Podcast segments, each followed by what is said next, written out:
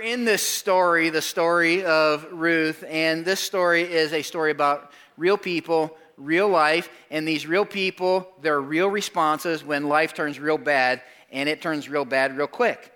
And so, as we have been looking at the story, let me catch up to speed, and then we're going to race on because there's some things that are interesting that we're going to look at today. We looked at this family, Elimelech, Naomi, Mahlon, and Chilion. That's this family, that's their names. They are literally in Israel, namely in Bethlehem, during some of the darkest days of Israel's history, the days of the judges. Everybody does whatever they want to do, it's a free for all.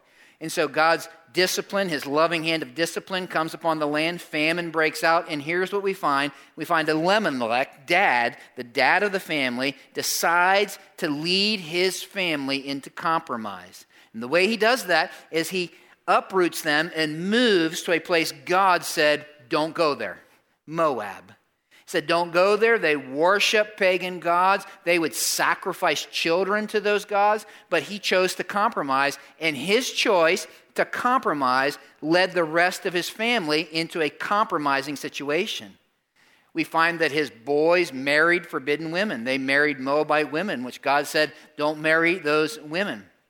What's interesting is 10 years of their history is condensed to about seven verses, chapter 1, right? And what we find at the end of those seven verses is that Elimelech dies, Mahlon dies, Chilion dies, and when you get to chapter 1, verse 7, you have three widows Naomi, Orpah, and Ruth. We find out pretty quick Naomi becomes bitter she starts to blame God. She's very focused on herself, comparing her pain, all those kind of things.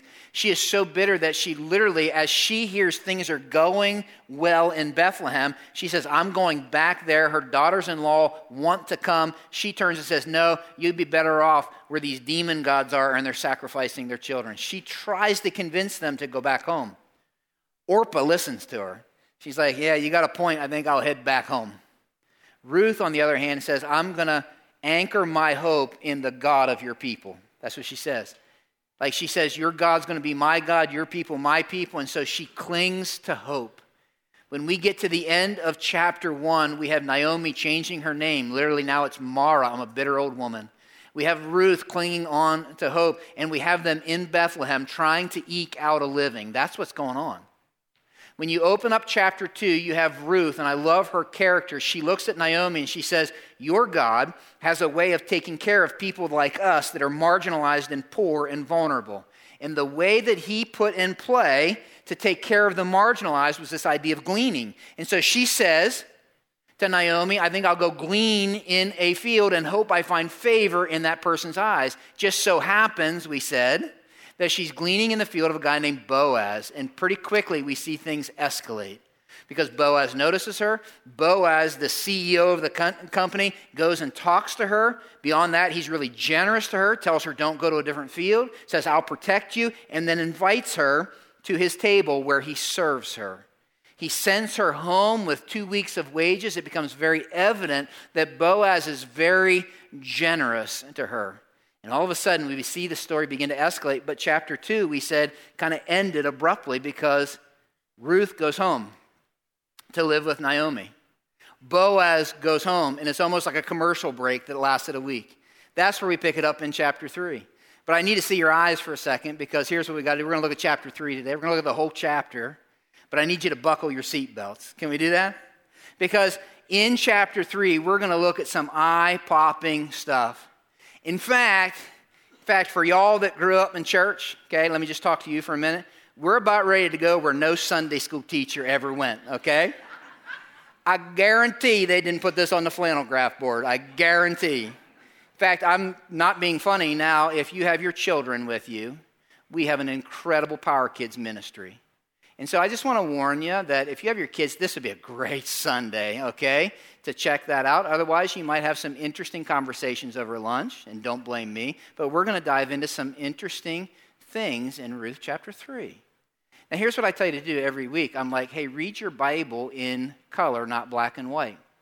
Read it like a video, not like an audio. And so I continue to do that. I want to encourage you to read your Bible that way. But this week, you may have to put a rating on it, okay, when you read it, because this is some interesting stuff. And so when we read chapter 3, there's going to be four things we're going to notice.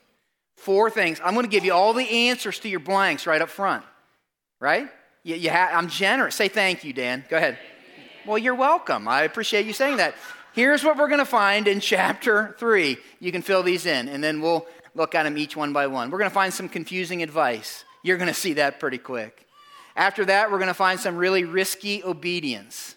We're going to uh, some head scratching obedience, like they did what?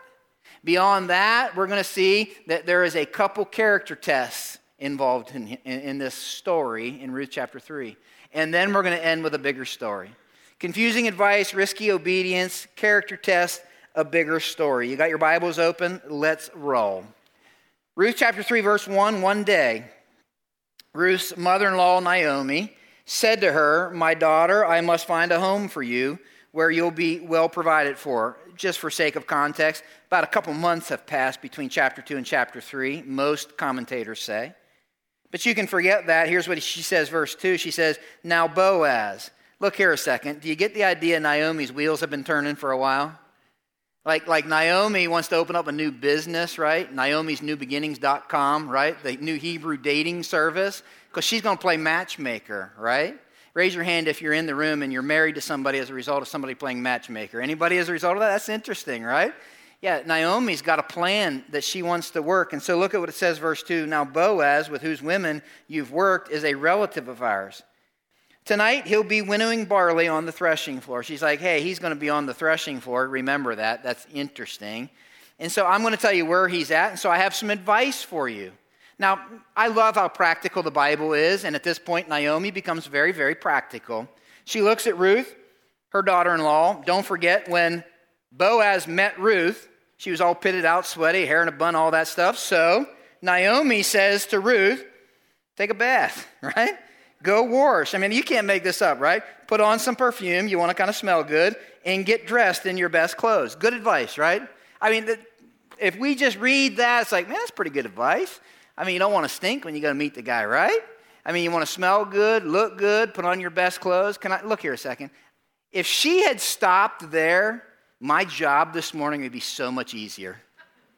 Like, like it'd be a piece of cake. Like some of you are like, what? Yeah, let's read what she says next. Mother in law is giving her daughter in law some advice, and she says this to Ruth Then I want you to go down to the threshing floor. Now, how many of y'all go to the threshing floor every day, right? So we were like, what's that? Here's what you need to know. They just had harvest, right? This is payday. Like, like, like, like they're separating the wheat and the chaff, and, and these guys are down there and they're getting paid. And, and, and God had blessed Bethlehem. And so there's this celebration going on. And so I want you to go down there where these guys are getting paid, they're really living it up. And then she says this But don't let him know you're there until he's finished eating and drinking. You don't mess with the guy before he's had something to eat, something to drink. If she'd stopped there, mm, maybe. Then she says, when he lies down. Note the place where he's lying. Look here a second. If you're a parent of a teenage daughter, never say that to your daughter, okay? Like, you ain't gonna say that to her, right? I've never said that to my daughter. But she says, I want you to know where he's laying down. Then go, okay, and uncover his feet. Say what? And then lie down. Listen, read this in color because by now you're like, she said what? And then she says this. This is the part that just like, I'm like, she said what? He will tell you what to do. I bet he will tell you what to do, right? You tracking? It's like, what in the world is Naomi saying?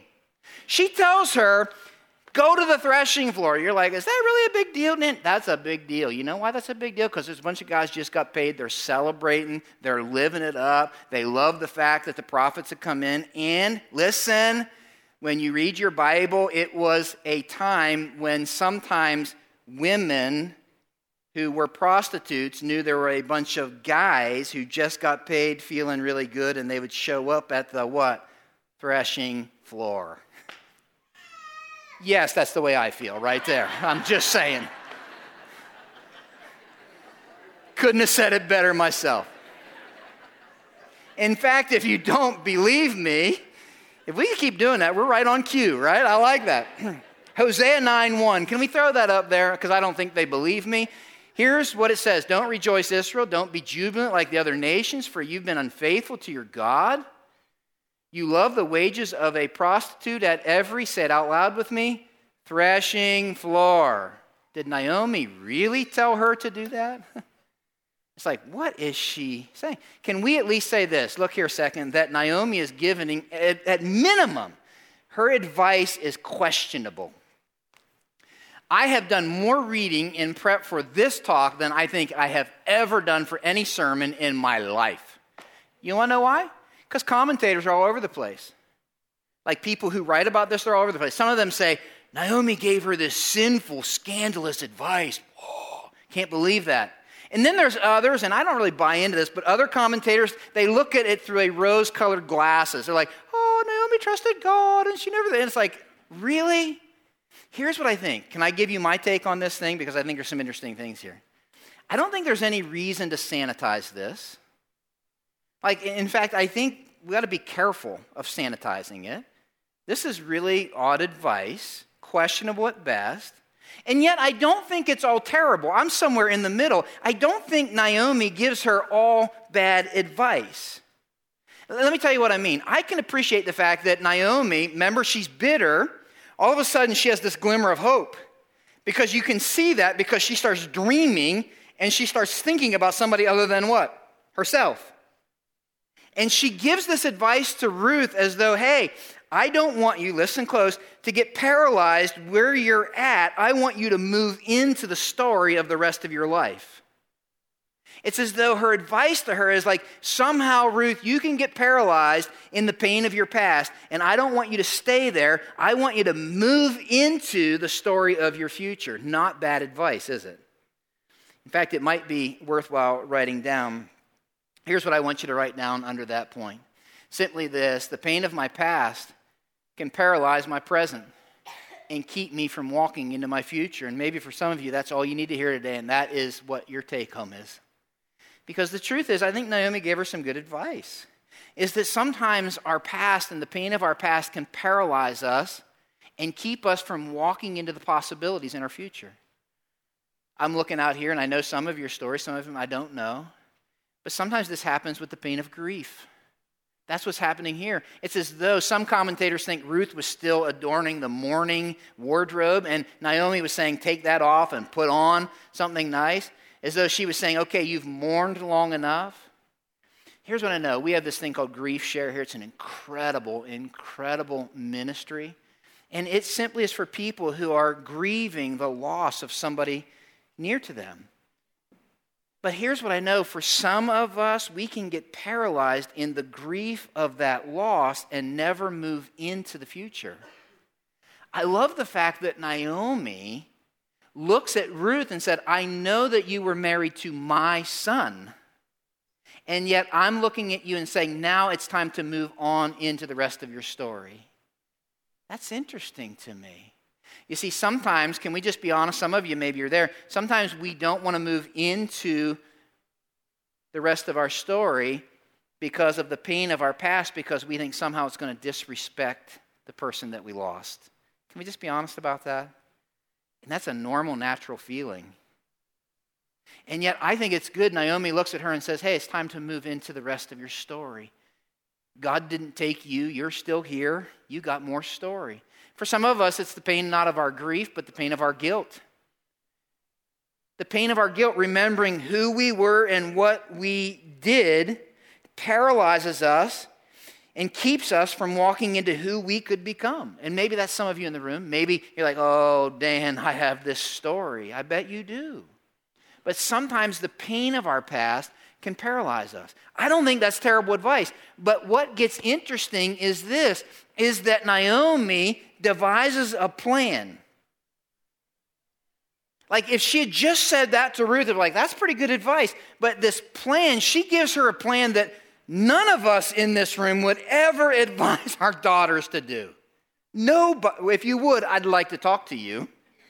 Nobody's going to do it. And you're like, what's going on here? And I think Naomi starts off with good intentions.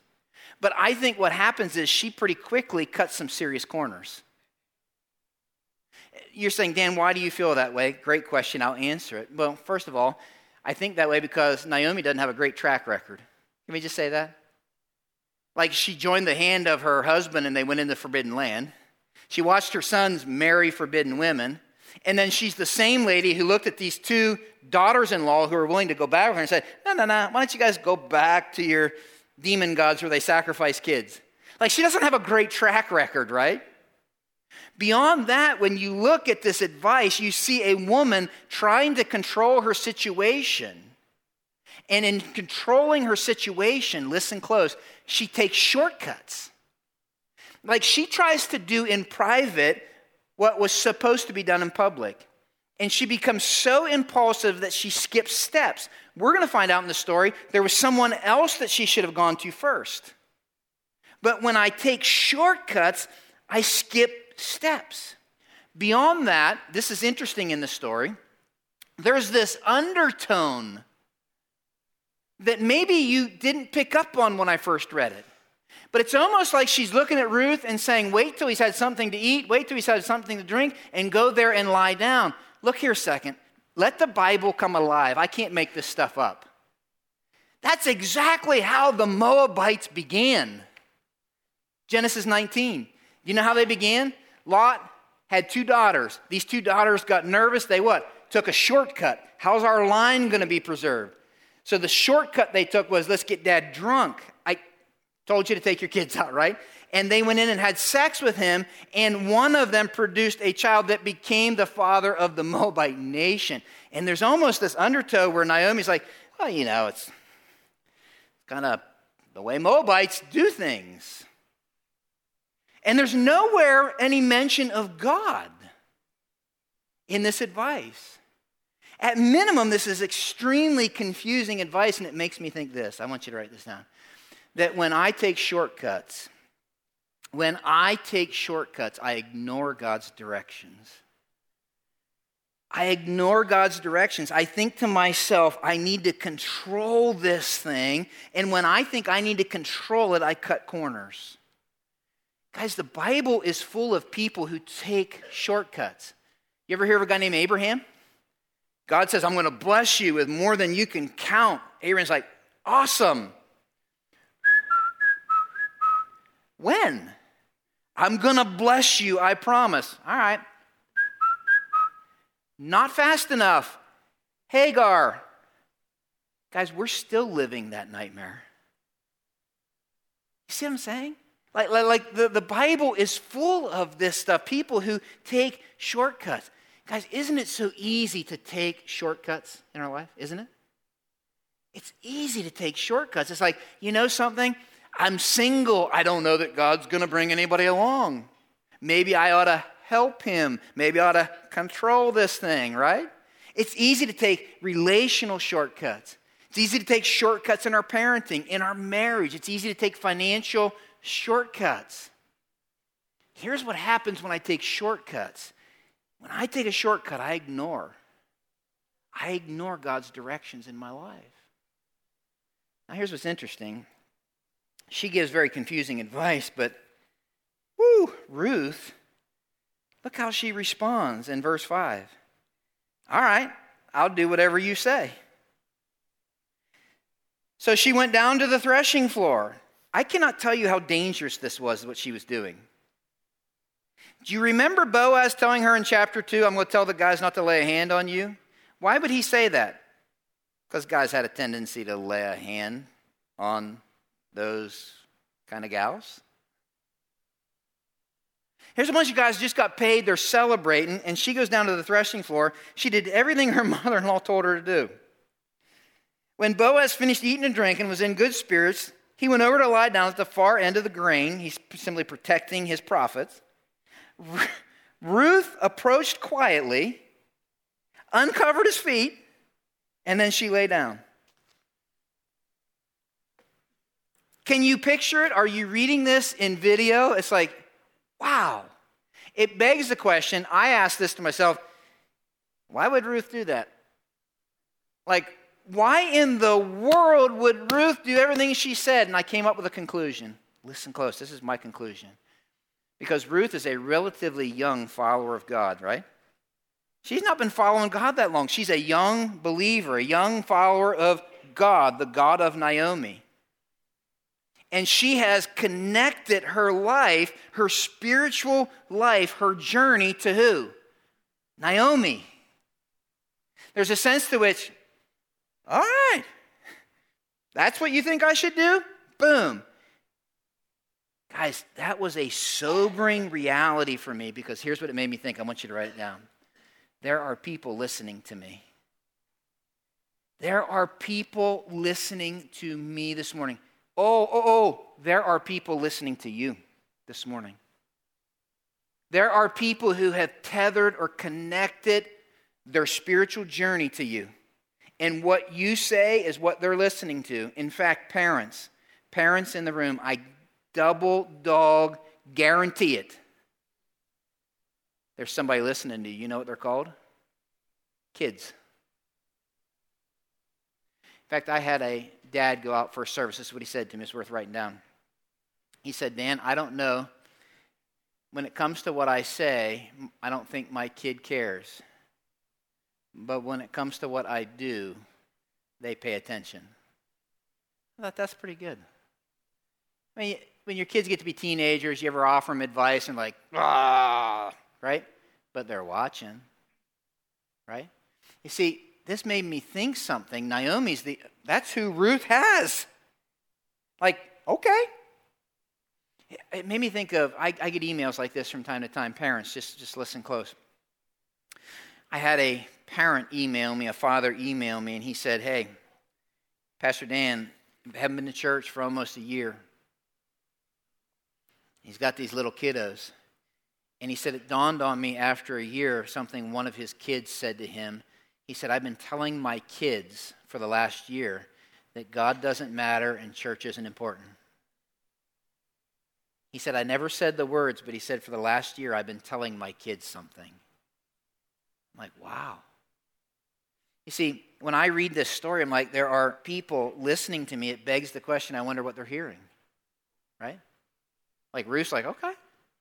It also made me think something else. I want you to write this down and then we'll race on, and that is this that not all advice is good and godly.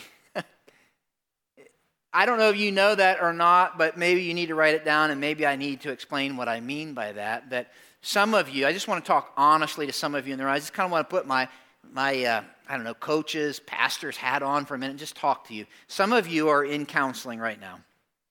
Don't raise your hand.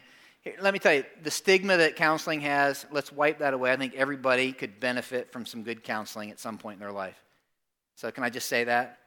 But some of you are in counseling. Can I just tell you something? That not all counsel and counseling is good and godly counsel and counseling. Like, I'll have people come and say, Well, I'm going to so and so for counseling. Why? My insurance covers it. Find a better reason.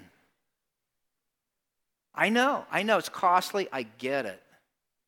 Some counseling is. I get it. I remember as a young pastor, I just tell you this story, just this is for free, but I was young and dumb. Had a couple in my church out there. We were about 40 big. So I had a couple and they needed some extra help, and I sent them to a counselor, but I didn't know the counselor. It was referred to me. I sent them to this counselor, and things went from bad to worse to worser and worsest. They got bad real quick, and I said, What's going on? Well, I don't know. You know, this. And finally, they said, What if you came with us? I said, Well, you better see if the counselor's okay with that. Counselor said, Sure. I went to their next counseling session. By the way, I don't want to come to your counseling sessions, okay? But I went to theirs. I got there, and the counselor said, Met the counselor. She's a great lady, nice. She said, Pastor Dan, you can have a seat over there in the corner. She set a timer, one hour exactly. She said, You can sit over in the corner as long as you don't say a single word. I'm like, okay. So I sat in the corner and I listened. 55 minutes passed. When 55 minutes hit, she looked at me. And she said, We have five minutes left in the session. She said, I'm going to give you the last five minutes. Is there anything you want to say? This is what I said. I looked at her and I said, Can I say anything? She said, You can say anything you want. I'm like, That's your first mistake. Because I'm going to just tell you what I did. I was young, but I knew enough to do this. I turned to the couple and I said this I would not listen to anything that woman just told you, and I would never come back here again. Why? Because not all advice is good and godly. Let me, since I'm already in trouble and I'm feeling really good because I got my sweater on today, I'm going to just keep going. Cool? Some of you are struggling in your marriage. Okay? I'm going to give you, I'm, I'm going to tell you something. And you're, you're struggling. Now, some of you, if there's physical threat and he's doing this, that, I get it. Get out of there. Get out of there. Some of you are struggling, though, in your marriage. Maybe two followers of Christ, maybe you're just not getting along, and you're going to a counselor, and their first, their first response to you is get a divorce. Listen to me. If that's the counselor's first solution, I don't care if they're Christian or not, get out of there. Get out of there. Now, I realize there's extenuating circumstances, but not all advice is good and godly. Can we at least say that? Not all. And so I got to somehow be discerning. So I want to look, say, who's listening to me? And then I want to be discerning as to who I'm listening to. All that leads to the fact that Ruth responded and listened to Naomi. I think there's another reason she listened to Naomi, and I think it's this. This is just my opinion. I think she knew Boaz better than Naomi. She had watched Boaz in action. I think she knew something about her character, which leads to verse 8. Can we just read the rest of this story and then make a few observations? Verse 8 So she goes and she uncovers his feet and she lays down and she's at the threshing floor. In the middle of the night, Something startled the man. I bet his feet were cold. That's what was going on, right? He turned, and there was a woman lying at his feet. I saw one of you make a face over here. Yeah, read it. Read it as it's written. Like, we got ourselves a situation here, right? All of a sudden, we have character that's tested because Boaz pretty quickly, like, rolls over, feet are cold, and it's like, there's not just a woman there, there's a woman and she looks very nice and she smells good and I'm feeling good, had a good supper, payday, middle of the night, no one would know. Everyone else seems to be indulging in this. And on top of that, her mother in law suggested this, right? It's like, who would blame me? Like, I just was in that situation. It just kind of happened. I don't know. Do you see what's going on? There's a character test about ready to happen here. You remember what Naomi said to her? He'll tell you what to do. All of a sudden, the plan has to go to plan B because he didn't tell her what to do, did he? Guys, look at this, verse 9. He says, Who are you? I love that. We're going to come back to that. She said, I'm your servant Ruth. Then she says something spread the corner of your garment over me since you're a guardian redeemer. Sounds weird. Here's what she's saying. She literally this would have culturally made sense. She's saying, if you do that, I'm simply saying that if you want to, to marry me, I'm okay with that. But what she's saying is even more significant because she uses the word that she says, spread your garment, is the same word used in Ruth 12, 2, verse 12. Look at it. When Boaz says to her, May the Lord repay you for what you've done, may you be richly rewarded by the Lord, the God of Israel, here's where the words match under whose wings you've come to take refuge. Here's what she is saying to Boaz Are you willing to be God's answer to my prayer? That's what she's saying. I've come here to seek refuge under God's wing, and I'm wondering if you're willing to be the instrument of that. I'm wondering if you're willing to do what it takes to do that. If you are, I'm willing, is what she's saying. Boaz says, Lord bless you, my daughter. This kindness is greater than that you showed earlier to Naomi. You haven't run after the younger men, whether rich or poor. Now, my daughter, don't be afraid. I'll do for you all that you ask. He changes the question. All the people of my town know that you're a woman of noble character. Listen, I think Ruth looks very stunning. She smells good. And I think Boaz noticed that. Can we not like put some sort of Bible pretend on? Like, I think he notices that. But he looks at her and he says, You know what absolutely is sounding to me is your character. That's interesting. And then he says, We got a problem. Although it's true I'm a guardian redeemer of our family, there is another more closely related, and he has dibs first. According to their law, he had right of first refusal, to use our terminology. Stay here for the night, and in the morning, if he wants to do his duty, his obligation as your guardian redeemer, good. Let him redeem you. But if he's not willing, as surely as the Lord lives, I'll do it. Lie here until morning. So she laid his feet until morning, but she got up before anyone could be recognized, and he said, No one must know that a woman came to the threshing floor. In case you didn't believe me, this was a place that women didn't want to be. Boaz helps us understand that. And he wants to protect her purity and her reputation. So look at verse 15. He also said, Bring me the shawl now, you're like, what in the world's a shawl? That's a woman's sweater vest, is what that is, okay? Bring me the shawl you are wearing and hold it out. And when she did, he poured into it six measures of barley. I love this. And placed the bundle on her. And she went back to town. He went back to town. Look here a second. This ain't your mama's shawl because he put into her shawl 80 pounds of barley. I love Ruth. She's a strong woman. You don't mess with Ruth, right? And I love Boaz. You know what? He's a generous man. He's a generous man. What's interesting then is when Ruth came to her mother in law, Naomi asked, How did it go, my daughter? And she told her everything Boaz had done for her. Gave me these six measures of barley. We're taking care of for a long time, Mom. Don't go back to your mother in law empty handed, he said. Then Naomi said, Wait, my daughter, until you find out what happens, for the man won't rest till the matter is settled. Woo! What a story. Can we at minimum say there are two people in a very compromising situation? Can we at least say that? And in this compromising situation, we have two people whose characters are tested. Listen close. Listen close. Your reputation is what a lot, all the other people think about you. Your character is who you really are when no one's watching. It's midnight at the threshing floor. Who could blame us? No one would have to know. Tracking? Like we have two people whose characters are tested in a real way, and we see their real response. And here's the deal if your character hasn't been tested, you haven't lived very long because it will be. Life is a series of character tests. And I think this story gives us some questions to ask when it comes to our character. I want you to write them down. We'll be done.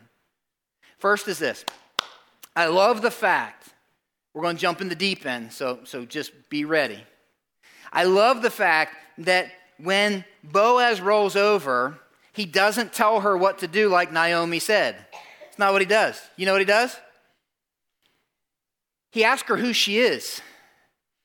Boaz saw a woman with a story and a name, not just an object, and an opportunity for a good time.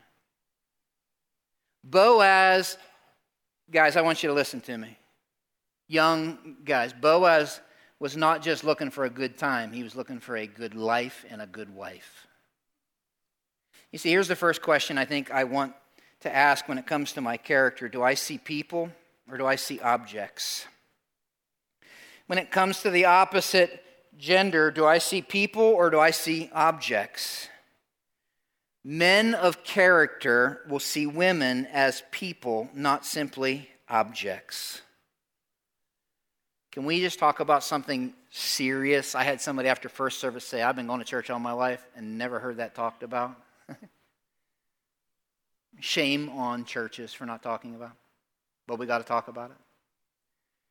Pornography makes objects out of women and men.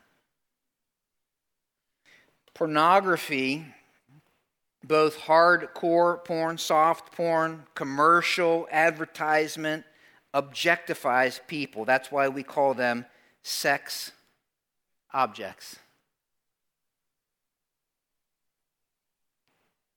When we see a pretty body, and make lewd comments about it, we see objects, not people. When we stare at pictures of body parts, we're seeing objects, not people with stories.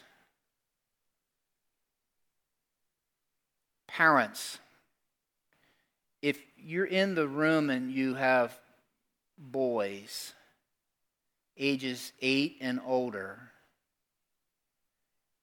don't assume, well, they've not been exposed to that. Statistics say that around age seven or eight is when majority of boys will be exposed to pornography.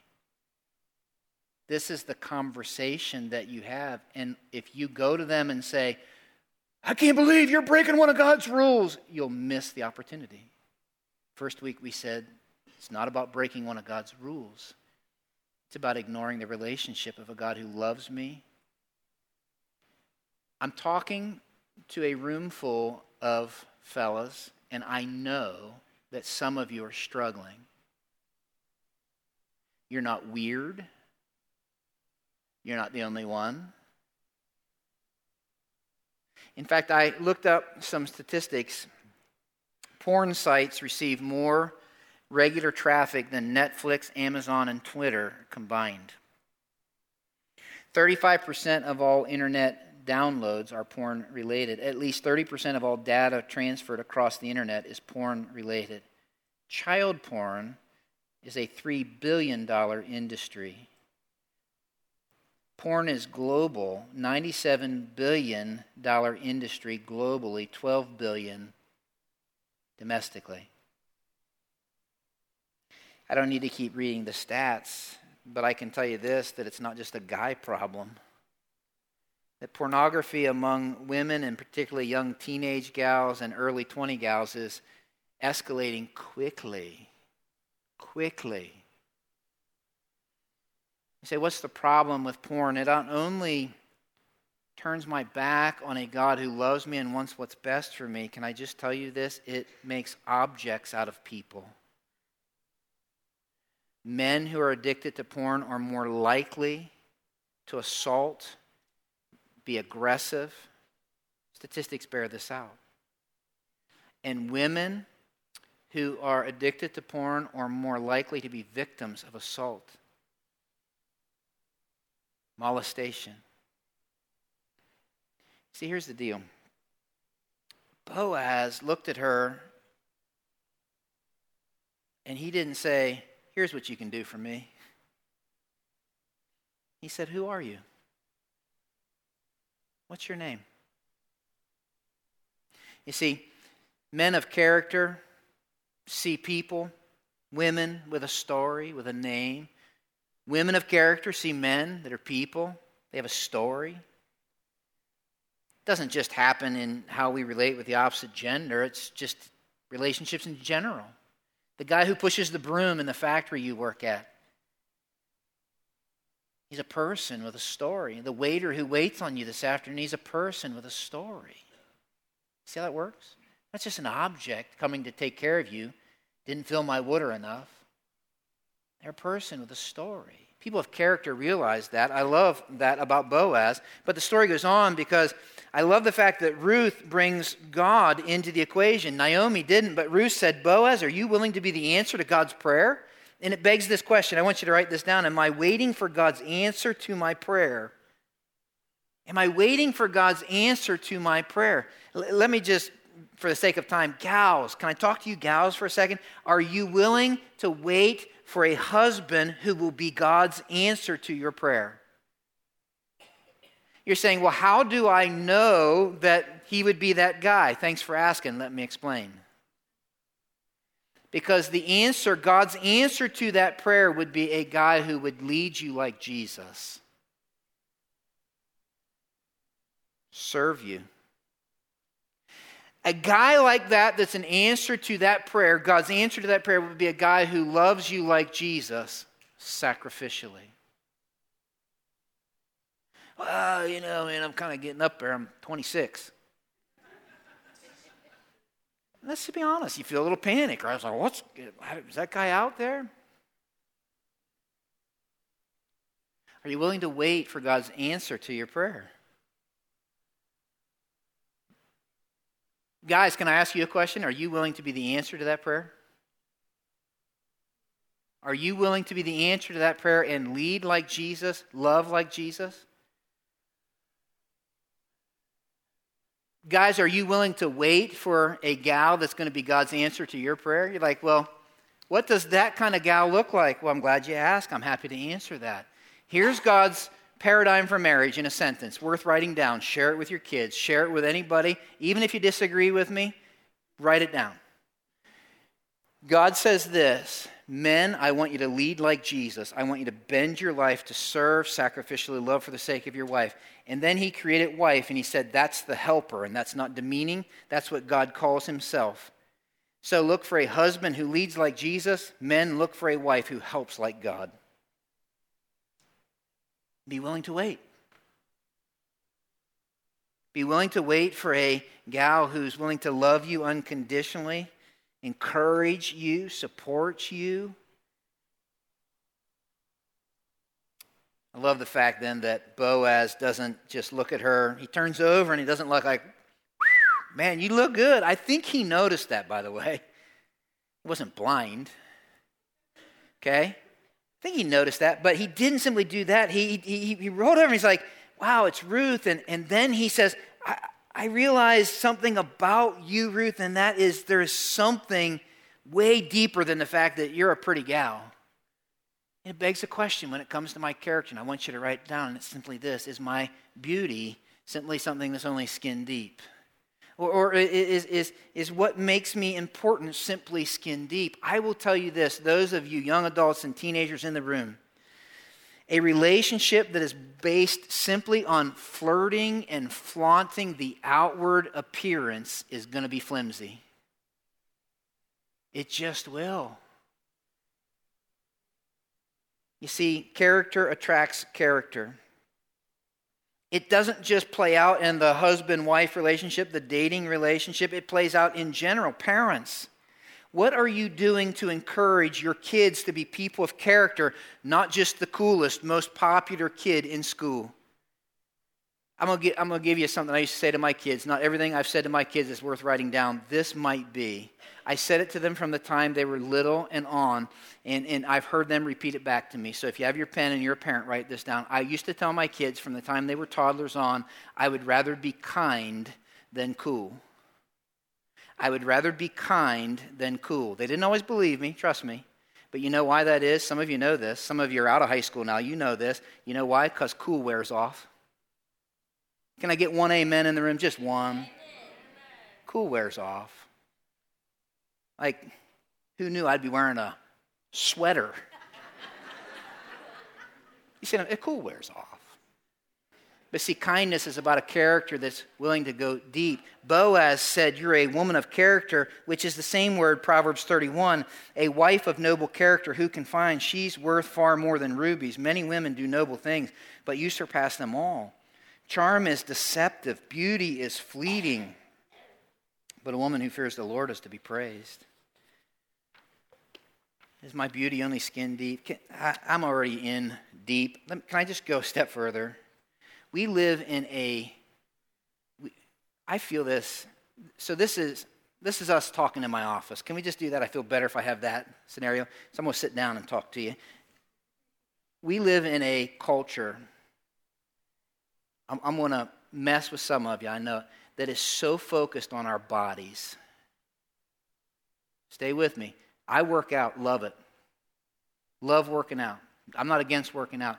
So focused on our bodies that we don't have any time to develop our character.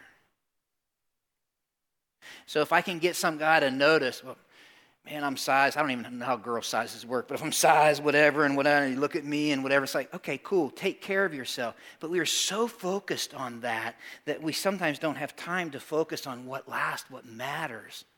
Like Boaz, like, you're a woman of character. I'm not saying don't work out. That's not what I'm saying. I'm just saying, gals, what are you doing to strengthen your character?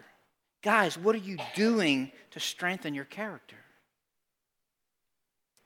I love the fact that Boaz says, you know, Ruth, it's just not that easy. There's another guy who we got to talk to first. And it makes me ask this question Do I do what's right or easy?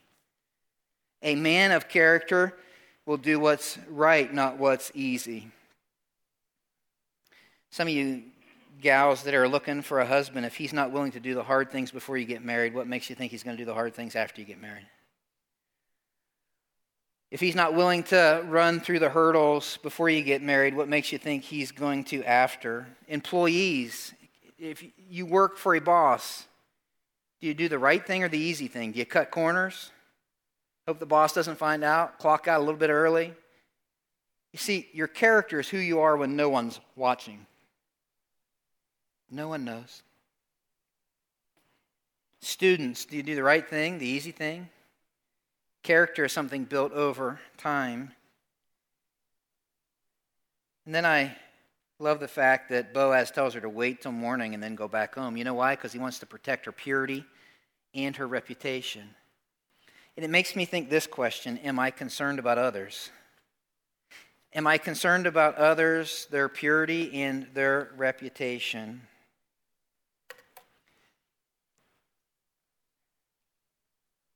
One of my favorite things I get to do every week is on Sunday nights, I get to hang out with a bunch of young adults. We're going to be hanging out again tonight, 7 o'clock, Norton Middle School. If you're a young adult, I'd love to meet you. I'd love for you to come hang out. But I have tons of conversations with young adults, teenagers, and here's a question I get asked a lot, and it's not just a teenager, young adult question, by the way. But they are at least willing to be real enough to ask it. They'll come and say, Pastor Dan, my boyfriend and I are doing such and such. Do you think we're crossing the line? You've heard the question. In fact, you've probably asked it. And here's my response. My response is this if you're asking whether sexually or ethically, morally, am I crossing the line, I'm probably asking the wrong question because then I'm saying, I wonder how close I can get before I get burnt. And I would simply say to a gal, that's the wrong question. But the right question is, is he leading you to Christ? And I would say to a guy, is she helping you follow Christ? Then we don't have to worry about the line. You see how that works? It's the wrong question. And I will tell you this, gals, I feel this. I'm very passionate because I'm a father of a gal. So I'm not even going to ask permission. I'm just going to be this way. If you're with a guy who wants to lead you to the line, he's not concerned about others. He's not concerned about your purity, your reputation. See how that works? Boaz was. He's like, man, you shouldn't even be here. Like, I, who told you? Well, mom, you know. And then what's interesting, and then I, I, gotta I gotta end this thing.